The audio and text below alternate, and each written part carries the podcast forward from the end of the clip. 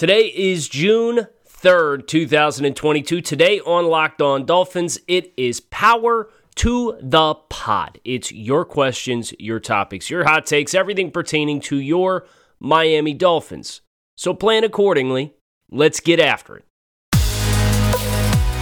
You are Locked On Dolphins, your daily Miami Dolphins podcast, part of the Locked On Podcast Network. Your team every day. What is going on, Dolphins fans? Kyle Crabbs, your host here on Locked On Dolphins. Welcome to another Friday episode of the show. Today is Friday, June 3rd, 2022. Power to the pod today, which means it's anything and everything that you want to talk about on the show, we are getting after. It's up to you what we talk about today on the show. Plus, uh, spicy Tua on the post uh, post practice press availability. I know that's been making the rounds, so we'll touch on that as well. Today's episode is brought to you by our friends at Blue Nile. Make your moments sparkle with jewelry from BlueNile.com. And Locked On Dolphins listeners get $50 off purchases of $500 or more. This podcast exclusive includes engagement rings. Use code Locked On at checkout.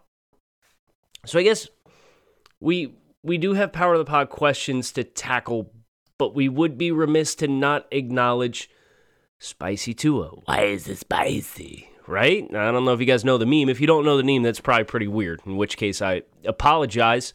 But um, Tua Tagovailoa has developed a, a, bit of a reputation across the league as, as easy prey, easy target, low hanging fruit, uh, punching bag. All these things for like whatever reason, right? Uh, I, I don't know if it's, I, I'm sure part of it is the reputation he entered the league with and the Tank for Tua campaign and how things got, just got way out of control, right? And then he comes to the NFL and he his play does not match the hype through the first two seasons, especially with Justin Herbert being picked directly after him. And every, anybody and everybody, it's like, oh, well, we have to talk about the Dolphins. Well, let's talk a little trash on Tua because Lord knows Dolphins fans are going to come to his defense. Um, so so Tua met with the media yesterday, and one of the things that he was asked was in regards to a quote from a story that came out recently.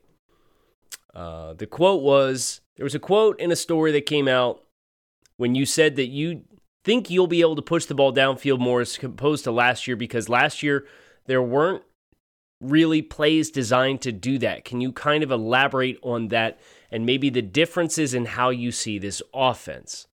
And uh, the quote from that story was a whole other can of worms. Um, maybe we'll have time to get into at some point.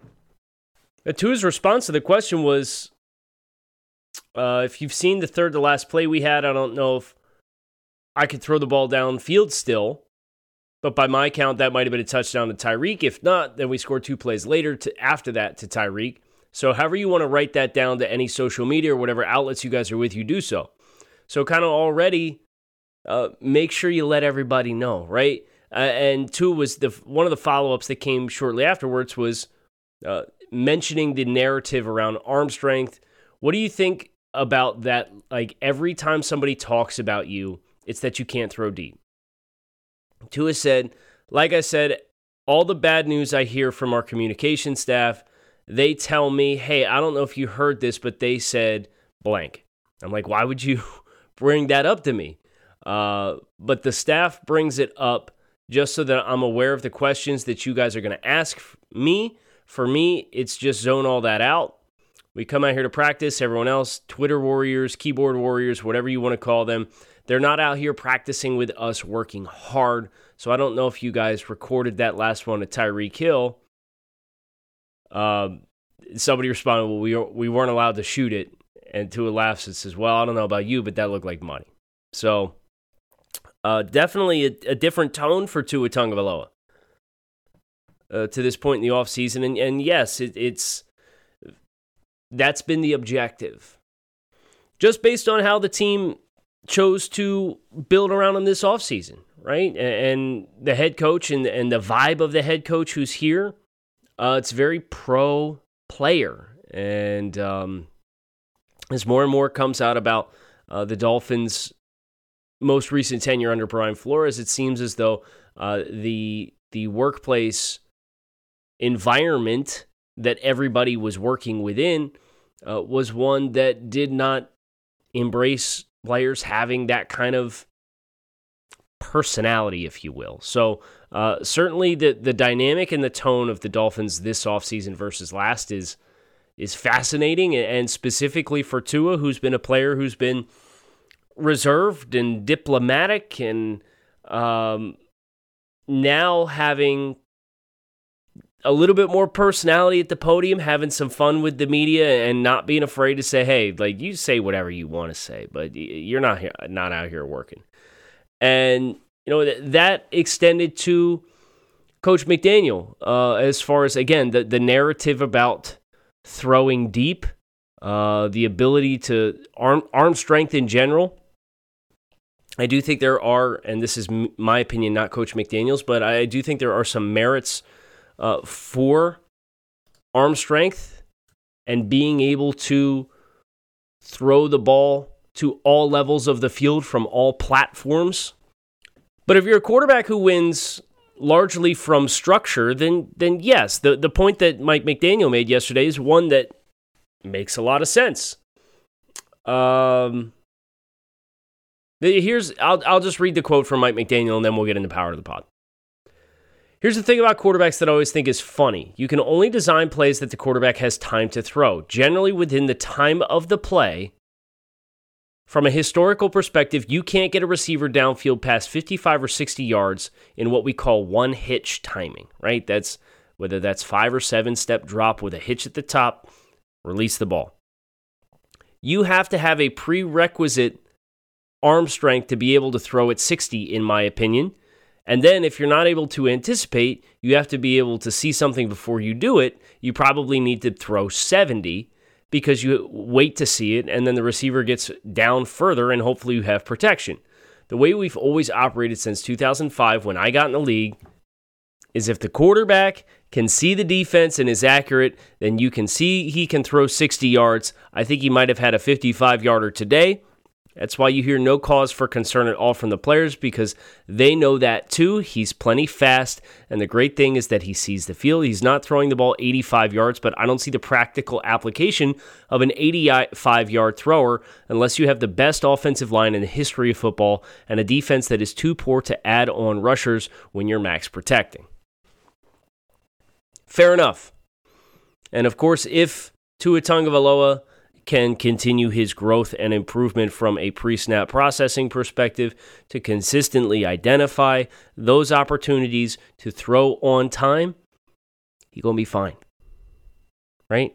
Maybe we don't want fine down the road, but fine would go a really long way with the quality of this roster, uh, which we already covered earlier this week, uh, to helping the Dolphins get over that hump and into the postseason uh, for the first time after a couple of near misses the last two years. Listen up, gents. Whether you're ready to pop the question or you're celebrating a milestone moment, find jewelry as unique as her with the modern convenience of online shopping at BlueNile.com. Make your moment sparkle with jewelry from BlueNile.com. Locked on Dolphins listeners get $50 off purchases of $500 or more. This podcast exclusive includes engagement rings, and jewelry. Use code LOCKED ON. That's code LOCKED ON. Plus, every order is insured, ships free, and arrives in discreet packaging that won't give away what's inside. Shop stress free and find your forever piece. Go to BlueNile.com today. Let's dig into some of these Power of the Pod questions. Uh, the first one today, we have a couple of iTunes podcast reviews. These come through Chartable, so if you're leaving them on Spotify, I'm still getting them all that jazz. Apple Podcast, Google Podcast, you name it. And it comes from That's Me, Lou D. Question is how much of YAC, yards after catch, is scheme versus the wide receiver himself? And how would you compare the scheme and offenses from last year's 49ers and last year's Dolphins teams in being being run in regards to yards after catch. I'm assuming you, the film junkie, has been watching 49ers tape from last year. Lou, you are absolutely right, my guy. Uh, I have been watching. And here's what I will say the Dolphins' offense last year, the passing offense last year, with, with it being as high volume of RPO as it was. Uh, and this gets into the quote that Tua had on the online story that came out a couple of days ago talking about well, effectively you had you had one read concepts.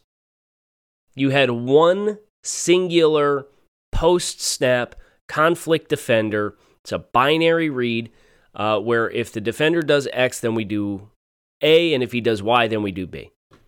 Uh, a lot of the Dolphins RPOs. So if you and the Buffalo Bills did a great job of this in the first two possessions of the first uh, Dolphins Bills game before Tua got knocked out of the game.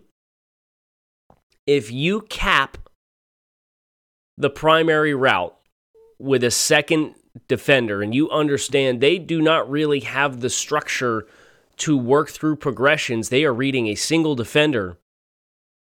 Either that's going to be a super tight window throw and there's no, going to be no opportunity for yards after catch, or the throw is not going to be there at all, and then he's a sitting duck, and that's how you end up getting your quarterback knocked out with broken ribs um, or bruised ribs, whatever it was, by the end of the second possession of the football game because you're teeing off on them and the offensive line is blocking the run.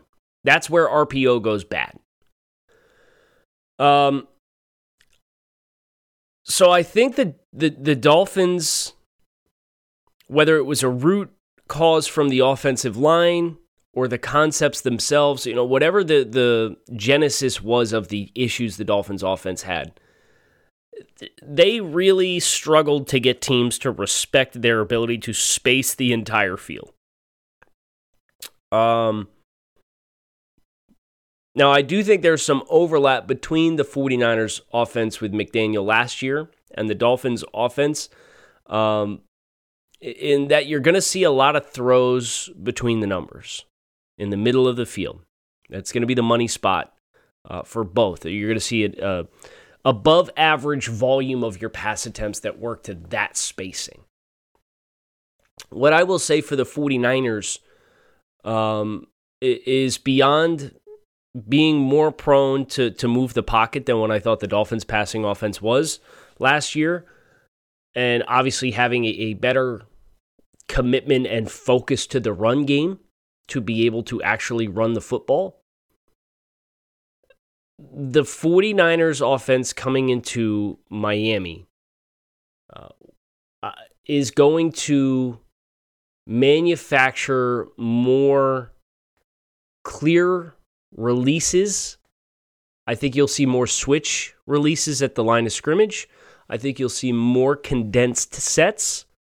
Um, which gives receivers obviously more of a two way go. You know, if you really space the field and spread the field out, defenders are, are going to know certain routes you're, you're just not going to run, right? You're not going to run an out route if you're plus three yards outside the numbers. Like you just don't have the room to run that route. So I think you'll see more condensed sets. Uh, and that should provide the Dolphins with the threats that they need to get more honest spacing. I think the the actual personnel is going to help too. Uh, you mentioned how much of YAC is scheme versus the wide receiver himself. I can tell you right now, Jaylen Waddle is an exponentially better yards after catch receiver than what he had the chance to showcase this past year. So I think the scheme is is fairly limiting, Lou, and I think that's a part of as you think about Coach McDaniel and, and the Shanahan style offense and the moving pockets with the play action passing and, and more condensed sets with more motion at the snap to manufacture running away. If it's man and, and you're running across the middle of the field and you take a short motion and, and you're releasing from stack behind another receiver, that's going to open the door for you to come screaming across the middle of the field uninterrupted and be able to set yourself up to have momentum and more separation to then have more yards after catch. Allen, if there were one change you could make to this franchise to redo from the past 20 years to potentially righted the ship sooner, what would it be and why? So last 20 years, that takes us to 2002. It's obvious it, it's got to be Drew Brees over Daunte Culpepper, right? You had Nick Saban in house. Drew Brees wanted to be here. Nick Saban would tell you he wanted Drew Brees to be here. That's got to be my answer. And before I think too hard about it, we're going to move on. Tyler wants to talk about Bowden Jr. Kyle, think the addition of Tyreek Hill and Cedric Wilson, I feel like people are forgetting Bowden Jr.'s potential in this offense. How do you see him used this season at all? Um, behind Tyreek Hill and Cedric Wilson for starters, which is probably why the buzz is quiet on uh, Lynn Bowden Jr. I don't think he's going to be a volume player in this offense, but I think he certainly has the toughness and the versatility and the playmaker's mentality necessary to be a viable and, valuable role player in this offense. But I, I, do think the emphasis needs to be on role player. Uh, if you told me he got more than 50 total touches between uh, special teams, rushes, and catches, I'd be very surprised. Just because, from the pecking orders perspective, do you expect Lynn Bowden Jr. to get more touches than uh, Chase Edmonds? No.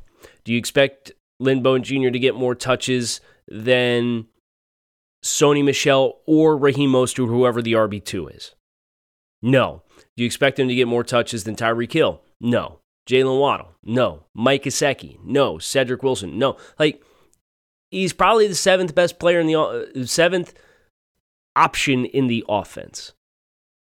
And because of that, I think that's that's why it's quiet. It's not necessarily like, hey, Lynn can't play. It's hey, Lynn's gonna have to really scratch and claw and be able to stay healthy to get those looks. Now, if you are a reduced touch target and you are really impactful with your touches, that's the best kind of, tar- of target, right? Because nobody's going to be game planning to take Lynn Bowden Jr. out of the game when Tyreek Hill's on the field.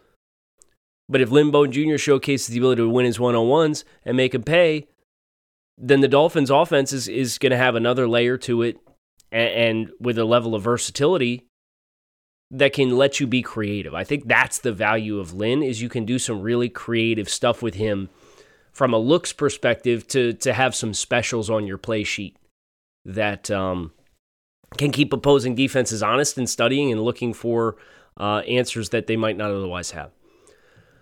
Sam. Kyle loved the show as always. Was wondering if you saw Alex Rollins's Tua breakdown video on YouTube. If so, what were your thoughts? I saw he came out with a Trey Lance video and gave him much more of the benefit of the doubt than Tua, which I was curious. I asked him about it in the comments, and his response was not very substantive.